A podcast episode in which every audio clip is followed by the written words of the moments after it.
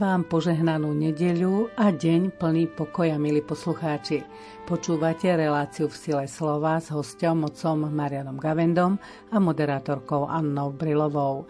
Dnes sa budeme zamýšľať nad tým, ako sa stať tým, kým nás chce Boh mať.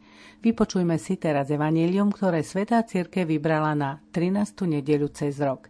Číta Jozef Šimonovič. thank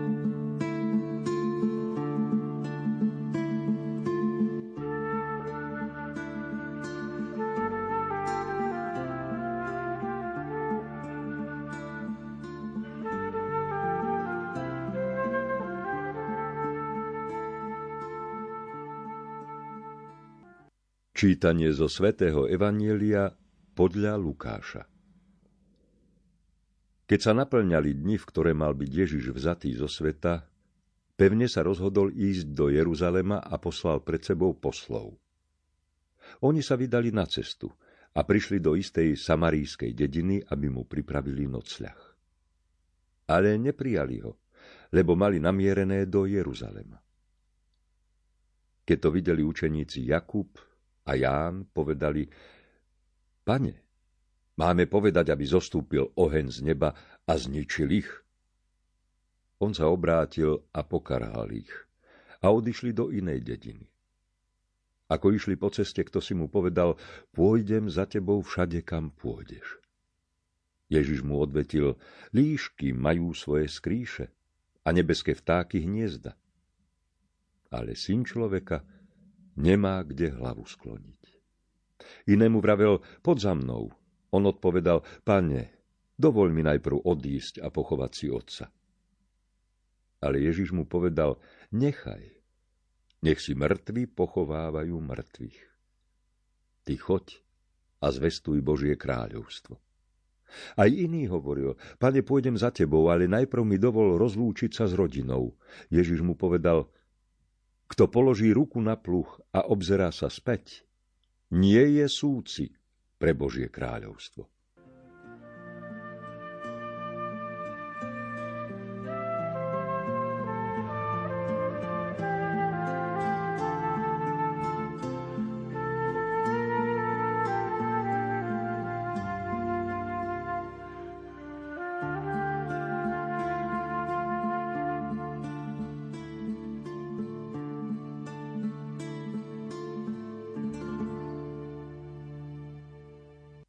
Evangelista Lukáš tu opisuje zrejme viac udalostí, ktoré sa nestali v tom istom čase, ale majú spoločný menovateľ a to je povolanie.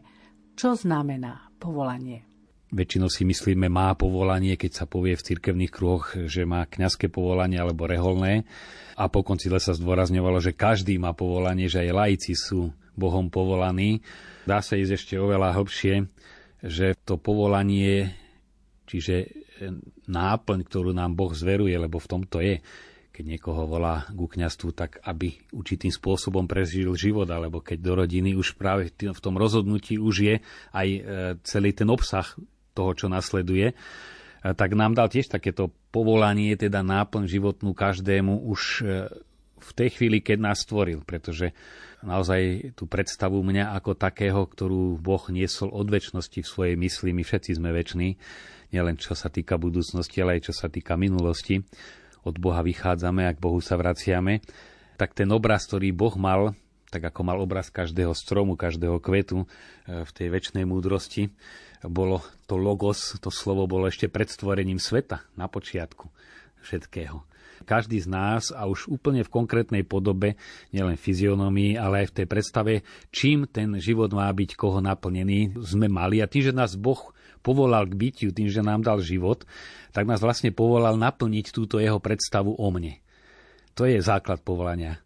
On na mňa myslel od väčšnosti, ale teraz mi dal život a dal mi slobodu a ja budem sám sebou vtedy, keď postupne čím viac, aj tak sa to celkom nepodarí, ale čím viac sa budem snažiť priblížiť k tej predstave, ktorú mal Boh o mne. To je povolanie v tom najhlbšom zmysle. A keďže pochádza od Boha, eh, bez Boha ho nikdy nemožno naplniť. Asi ho ani nevieme naplniť a preto mnohí povedia, ja som neveriaci, ale ten ateista je lepší človek ako tí, ktorí chodia do kostola. to je rovina správania sa. A je možné, že naozaj nepraktizujúci alebo nepokrstený človek e, ľudský je, je oveľa príjemnejší, je spravodlivejší, dobrosrdečnejší. Ale aj títo ľudia, aj tí, čo nie sú pokrstení, tak to naplnenie toho obrazu Božieho o sebe samom môžu nájsť len v spolupráci s Bohom, lebo e, to cíti každý tú túžbu, ktorá človeka presahuje a ktorú človek nikdy nemôže naplniť. Už tá nespokojnosť. Dokonca jeden francúzsky autor Lipovecký hovorí, že aj to, že mnohí mladí sú znudení a je to čosi, čo ich e, bolí, že je to čosi zle, netešia sa z nudy a tá znudenosť je čosi otravné, aj tým dávajú najavo, že človek je stvorený pre naplnenosť a keď nie je naplnený, tak ho to bolí. Aj nuda je forma bolesti a tá znudená mladá generácia No a je to práve o tom, že každý človek, či veriaci, či neveriaci, má v sebe tie najhlbšie túžby a cíti, že akokoľvek by sa mu darilo, čokoľvek by dosahoval, tak tieto túžby zostávajú nenaplnené. To povolávanie, ako sme počuli, sa deje v určitom čase, citujem, keď sa naplňali dni, v ktoré mal byť Ježiš vzatý zo sveta, pevne sa rozhodol ísť do Jeruzalema. Nehovorí tam výraz, keď mal odísť zo sveta, ako o niekom povieme odišiel, nech odpočíva v pokoji, alebo o bývalých spolupracovníkoch z EŠTB, nech odpočúva v pokoji. Ale tam sa hovorí, bude vzatý, teda niekam bude vzatý. Vidíme už v týchto slovách, a Ježiš to napokon stále, keď hovoril o svojej smrti, hovoril vždy aj o zmrtvých staní, ako o niečom neoddeliteľnom. Aj tu na to máme medzi riadkami aj v riadkoch vlastne veľmi jasne v tom vzatý zo sveta, aby vystúpil k Otcovi. Pokračuje, pevne sa rozhodol ísť do Jeruzalema. Pevne e, ten pôvodný preklad je e, zatvrdil svoju tvár.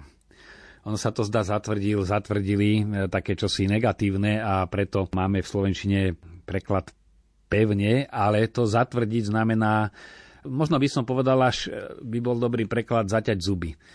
Keď je niečo nepríjemné, čo povieme, zatni zuby a choď. Na niečo také, to je to zatvrdenie tváre, nie nejaké také bezcitné uzatvorenie sa pred všetkým, ale neobzerať sa, vykročiť, lebo aj Ježiš mal prirodzený strach z tej hodiny, ktorá ho čakala. To vidíme z mnohých náznakov, že ono aj na neho išla hrôza, keď sa tá hodina blížila. A nie len niekoľko hodín vo večeradle predtým, než sa to malo stať, ale aj e, celé obdobie predtým vidíme náznaky, že Ježiš mal hrôzu z tejto hodiny. A preto, keď už sa blížila, keď mal byť vzatý zo sveta, sa rozhodol pevne, teda zatvrdil svoju tvár, už nenechal na emócie, ktoré sa v ňom prebudzali a vykročil. Už tu je veľmi veľké posolstvo, lebo práve my neraz sa nalakáme tých rôznych pocitov a zastaneme. A najhoršie je začať odkladať, lebo to je priestor, kedy práve tie pochybnosti, a či by som mal, či budem mať do sily, ako to dopadne, narastú. Takže nie pre tú vec ktorá nás čaká, to nezvládneme, ale pre tú veľkú kopu pochybností, ktorú sme si nechali v sebe vytvoriť. A tam je naozaj najjednoduchšie riešenie to, ako napokon aj Ježiš, Boho človek konal, že proste priamo rozhodne vykročil a už sa nazad neobzeral. Pán Ježiš posiela pred sebou poslov, aby mu pripravili nocľah, ale oni, ako sme počuli, nepochodili, lebo mal namierené do Jeruzalema. Vidíme tu aj paralelu, že Ján, krstiteľ, tiež mal svojich učeníkov, ktorí ich privádzali k nemu a z ktorých niektorí potom prešli k Ježišovi a patrili medzi jeho apoštolov, tak ich posiela pripraviť mu noclach. Ten kontext, že Samaritáni a Židia neboli v dobrom vzťahu, asi poznáme. Jednak Židia ich považovali, pretože boli premiešaní s inými národmi za niecelkom čistú rasu, aj náboženský, tak takých veriacich druhej kategórie, ak nie aj tretej. No a potom tam bol aj hĺbší spor, e, či sa treba klaňať e, Bohu na e, Sione alebo na hore Garizim, ktorú oni mali v Samárii. No a tu je práve, že keď bol obrátený a keď mal namierené do Jeruzalema, znova po pôvodnom texte, keď mal tvár zameranú na Jeruzalem, tak ho odmietli prijať. Tá situácia je celkom ľudský pochopiteľná, stávalo sa to asi viacerým e, Židom, ktorí prechádzali Samáriou, že narazili na takúto reakciu. Skôr, čo je dôležité, je potom tá odpoveď učeníkov. Áno, učeníci chceli zoslať oheň z neba ako pomstu. Učeníci reagujú veľmi podobne ako Elizeus v starom zákone, ktorý zvoláva oheň na božích nepriateľov. a cítili sa takto silní. Pane, chceš, aby máme povedať, teda aj my už máme túto moc, ale vďaka Tebe, aby zostúpil oheň z neba a zničil ich. To je bežný postoj, treba si povedať, v každom človeku. V každom človeku, ja hovorím vám, drieme likvidátor, teda e, máme trend toho, kto sa nám stavia do cesty, likvidovať.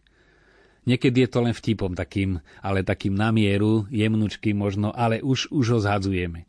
Alebo vynášaním chýb. Ale skutočne, keď si to človek uvedomí, každý toto v sebe máme, e, toho, kto má iný názor, už je nepriateľ a je to špecificky slovanská a ešte špecifickejšie slovenská povahová črta, že keď niekto so mnou nesúhlasí vo všetkom, alebo ja nemôžem s ním súhlasiť vo všetkom, už je takmer nepriateľ. A preto sa štiepia či už komunity náboženské a nehovoriac o politických, že len čo aj v rámci danej strany e, niekto má iný názor, už vytvorí frakciu nie je tam tá tolerancia, že veď hlavne, že v podstatnom sa zhodneme a na to sa zameriavať, ale vychytávame, v čom je ten iný, to je špecifikum naše, no a toho si treba byť vedomý že tak ako učeníci aj oni mali v sebe túto črtu, e, sú nepriatelia, tak ich zničme.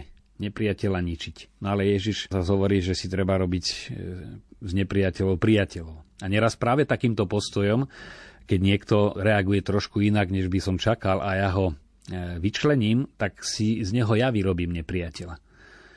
To vidím aj vo svete médií, že naozaj niekedy, aj keď tí novinári a redaktori zareagujú negatívne, nie vždy je to z nepriateľstva. Je to často z nevedomosti, alebo aj e, bona fide myslia si, že tým niečomu pomôžu, lebo takto majú predstavené. A tam Reagovať proti znamená ozaj ich zatvrdiť proti sebe a robiť nepriateľov, ale ísť, sadnúť si k nimi, vysvetliť iný uhol pohľadu, e, tak to je forma, ako si robiť priateľov. Ježiš reaguje tým, že sa otočil a ich pokarhal. Bývajú tam dodatky ešte na vysvetlenie, čo sa myslí tým pokarhaním, že neviete, či jeho ducha ste, ale tak ako to Lukáš myslí, proste ich pokarhal a odišli do inej dediny. Aj tu vidíme to, čo radil Ježiš všeobecne, keď vás budú prenasledovať v jednom meste, chodte do druhého. A keďže prví kresťania sa toho držali, no tak onedlho bolo kresťanstvo v celej rímskej ríši rozšírené. Keby len tvrdo bojovali v nejakom meste s tými svojimi nepriateľmi, no tak by tam aj tak asi zahynuli a nikoho by nepresvedčili, naopak ešte znova zatvrdili proti sebe. Ale aj tu Ježiš spokojne ide do ďalšej dediny. A to radí aj keď posiela učeníkov na tie prvé misijné cesty, také praktické cvičenia, ale malo to aj význam skutočný, že pripravovali Ježišový terén, tak hovorí, tam, kde vás nepríjmu, tak si otraste obu a chodte ďalej. Nezdržujte sa zbytočne presviečaním tam, kde ten človek v tej svojej slobode sa nechce dať presviečať. A opäť je to veľmi dôležitá rada aj do bežného života, e, často hlavne rodinného života, kde či už rodičia sa snažia deti presvedčiť, najmä v dospievaní, keď si deti robia svoj názor a e, pre dospievajúcich nie je podstatné, či ten názor je správny, ale je podstatné, že oni majú svoj názor a toto si treba uvedomiť. Oni si potrebujú dokázať, že už sú samostatní, že majú svoj názor. A keď len začneme logicky argumentovať, že je pomílený, tak je vlastne robíme deťmi, lebo ty ešte nemáš názor. A tam sú veľké konflikty. No a tiež tu Ježiš ukazuje, áno, podať, ponúknuť, ale na silu nič nevnúcovať. A hlavne, hovorím v tom období vzdoru, ktorý je od Boha v človeku, aby si ten dospievajúci chlapec či dievča vytvárali svoje osobné postoje k tomu, čo od detstva dostali, tak ten treba rešpektovať. Samozrejme, nie je to nikdy ľahké obdobie, lebo je to aj obdobie veľkých nebezpečí v tom hľadaní vlastnej identity, vlastnej slobody. Mladí narobia aj najviac chyb, lebo ešte nemajú skúsenosť a rodičia by ich najradšej uchránili. No ale kde sa to rodičom darí uchrániť dospievajúcich pred nebezpečenstvami, tak e, majú 30, 35, 40 ročné deti a stále sú to len deti. A mama hotel funguje naozaj vo všetkom. To je, jedno je riziko dať deťom aj určitú primeranú slobodu postupne, ale veľké riziko je aj im ju nedať a to si treba uvedomiť, že tu nie je, že e, sloboda a teda riziko alebo ochrániť a tým pádom dobre. To takto sa povedať nedá keď hovoríme o tom ohni, na aký oheň apoštoli mysleli? Jakub a Ján, synovia Hromu, teda mali určite takú výbušnú prudkú povahu, sa odvolávali na udalosti zo starého zákona, keď Boh prislúbil, že zničí nepriateľov Izraela. Bol to veľký bojovník, tak ho vnímali, ktorý je na strane Izraelitov, ak sú mu verní. ten posul vidíme práve v tom, že práve v Samárii, kde chceli zvolať e, Jakub a Ján oheň z neba, aby zničil tých Samaritánov, tak po zmrtvých staní a po Turícach práve v tejto oblasti zostúpil oheň z neba podobe Ducha Svetého a ich pretvoril. A to je Božia odpoveď. Ježiš to určite už videl, inými slovami povedal, počkajte, e, príde oheň z neba, ale to bude iný oheň než oheň hnevu a ničenia. A naozaj skutky apoštolov to pripomínajú, že v tejto oblasti to bola prvé miesta ohlasovania mimo Jeruzalema, kde zostúpil Duch Svetý aj na Samaritánov, to je už čo povedať, preto je tam ten dôraz aj na Samaritánov, no a ich pretvoril. Poďme teraz konkrétne na typy povolaní, ktoré sú dané evanieliom a v ktorých by sme sa mali aj každý z nás nájsť. Dáva tam rôzne príklady evangelista Lukáš e, vkladá viaceré udalosti. Ježiš mal, vieme, že okrem 12 mal tých 72 učeníkov, ktorých poslal a ešte ďalších, takže tí, ktorí sa rozhodli za ním v rôznej intenzite, bolo veľa a ktorých oslovil Ježiš buď priamo, tá poď so mnou, poď s nami, alebo ich oslovil nepriamo, že ich očarilo to, čo Ježiš hovoril a konal. Tak ako keď Ján ukázal na Ježiša hla baránok Boží, tak e, Jan hneď išiel za ním, lebo si uvedomil, tak to je on. A potom zavolal aj svojho brata a potom Peter aj s Ondrejom a prežili s ním prvé krásne chvíle. Čiže to povolanie bolo aj sprostredkované od Jána, aj to volanie išlo znútra tým, že Ježišova osobnosť a Ježišova činnosť ich fascinovala. Treba povedať, že učeníci boli mladí ľudia a mladí ľudia majú radi veľké vzory a nechajú sa niekým uniesť, či už je to pre športovca veľký športovec, alebo e, zas pre devčatá nejaká známa modelka. E, každý potrebuje určitý ideál no a oni v Ježišovi videli naozaj ideál, za ktorý by dali aj život. To bolo takto silné.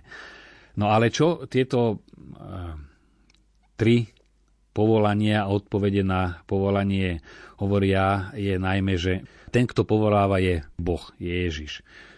V prvom prípade ponuka nejde zo strany Ježiša, ale niekoho, kto Ježišovi povedal pôjdem za tebou všade, kam pôjdeš.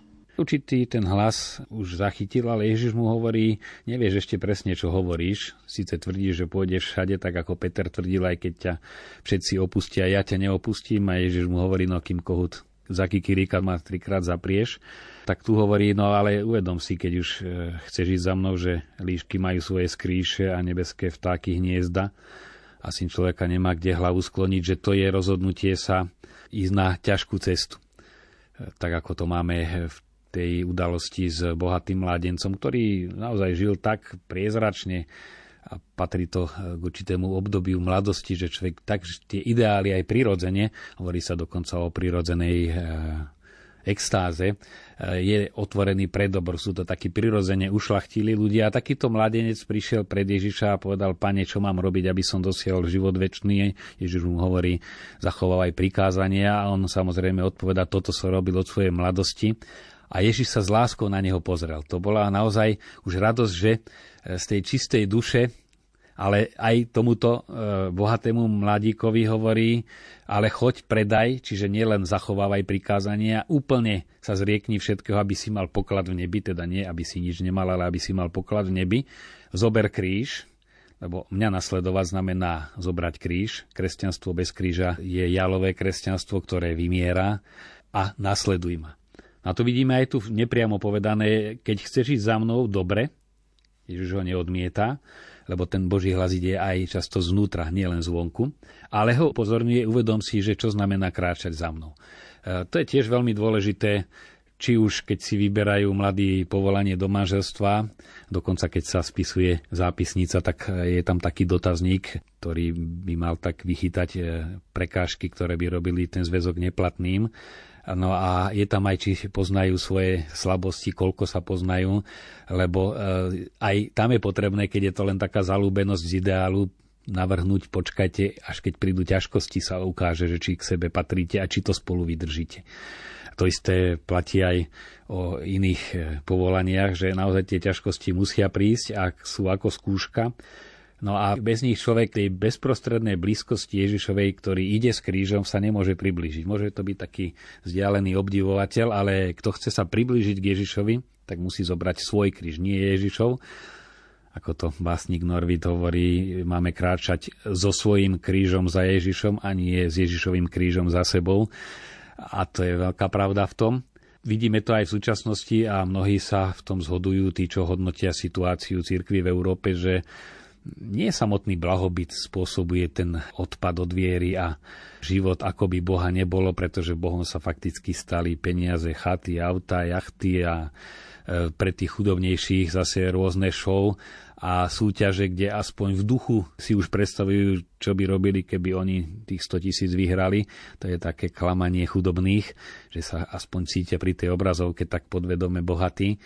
Teda nie je samotné toto bohatstvo, ale ten postoj, že my si ho zbožstvíme, tak to spôsobuje kresťanstvo bez kríža a to je žiadne kresťanstvo. Kde sa odmieta kríž, tak to kresťanstvo sa vyparí ako, ako para a stráca sa.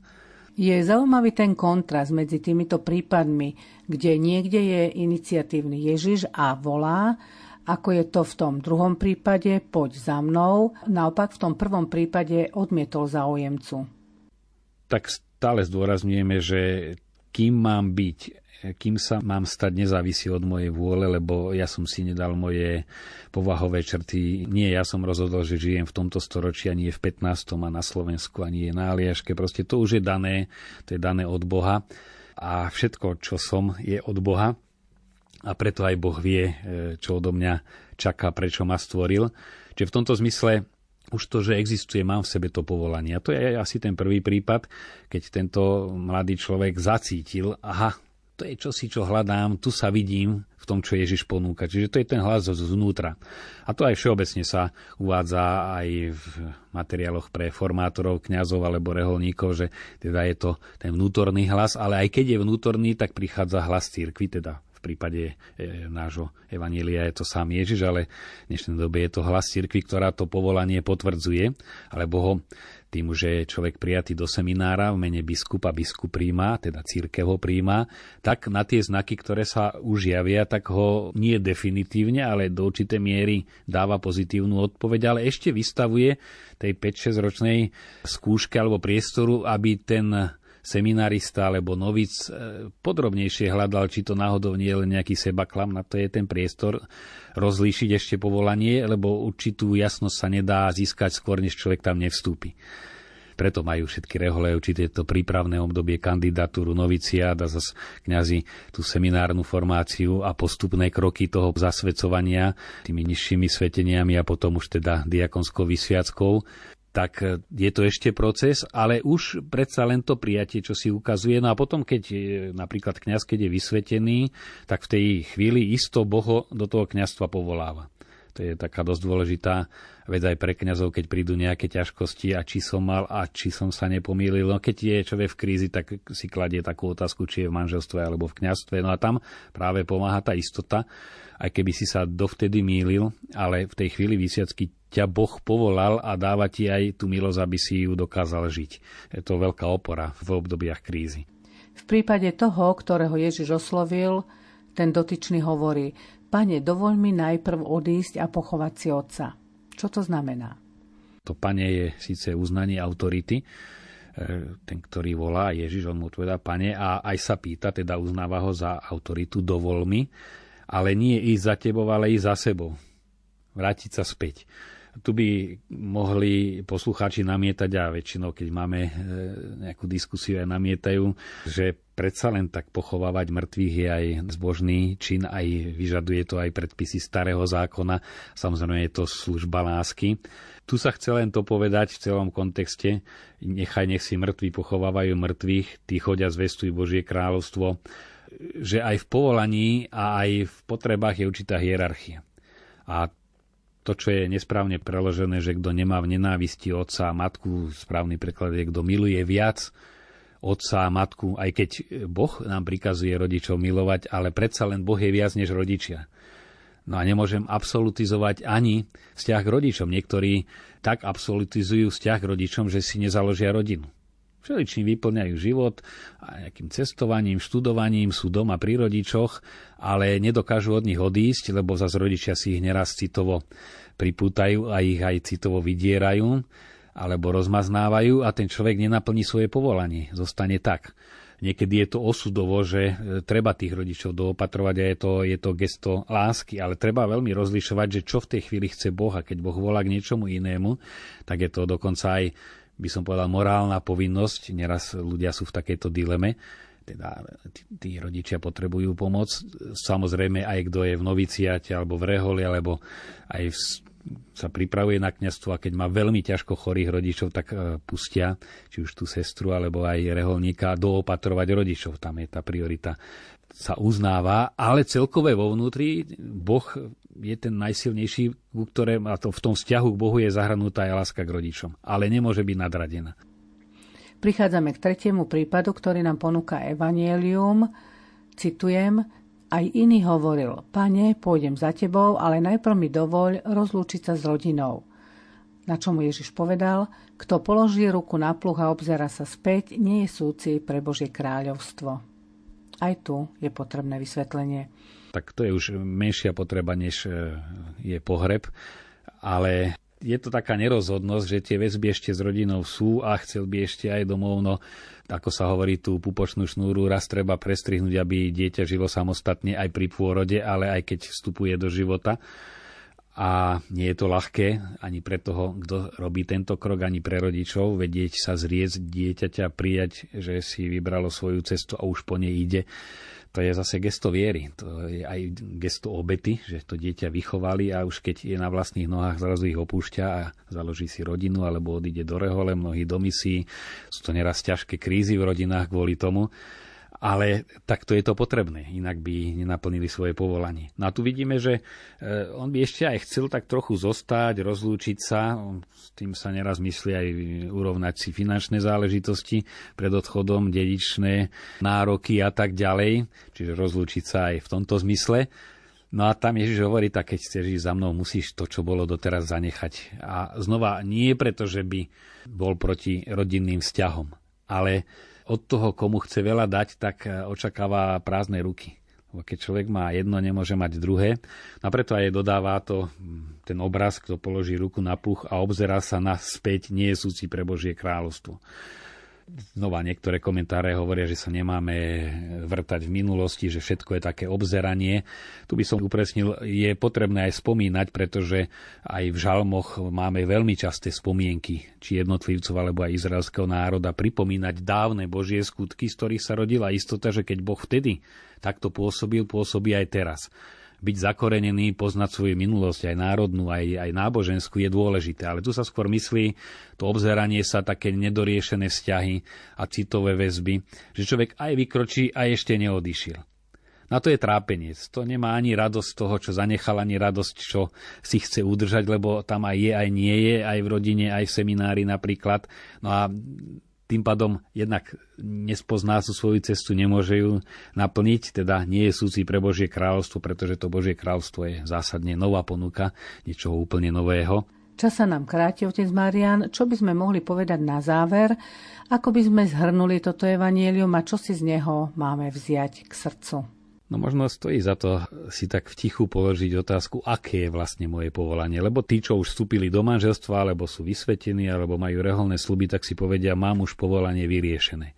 Už musím len riešiť tie bežné problémy, ktoré to povolanie obnáša, ale ak chceme ísť hlbšie, tú otázku, k čomu ma Boh vlastne volá, k čomu ma volá cez dary, ktoré mi dal cez okolnosti, ktorými si ma viedol. Čiže nielen to všeobecné povolanie, kde si zaradenie, ale tak e, sa v tichu pýtať, akého chce ma Boh mať na tom mieste, kde som. No a tým počúvaním určite, už keď zacítime aj nejaký nepokoj, už to je dobré, lebo to vedie človeka, aby sa pýtal a pýtal sa Boha, lebo len Boh vie, aké je nielen naše poslanie, ale čo je vlastne naša, naša najhlbšia identita. Hľadať, čo od nás Boh chce, je úloha na celý život, úloha pre každú chvíľu. Máme čo robiť, aby sme naplnili ten obraz seba, ktorý nám predurčil Boh. Požehnaný týždeň vám želajú otec Marian Gavenda, Anna Brilová a od mixážneho pultu Matúš Brila.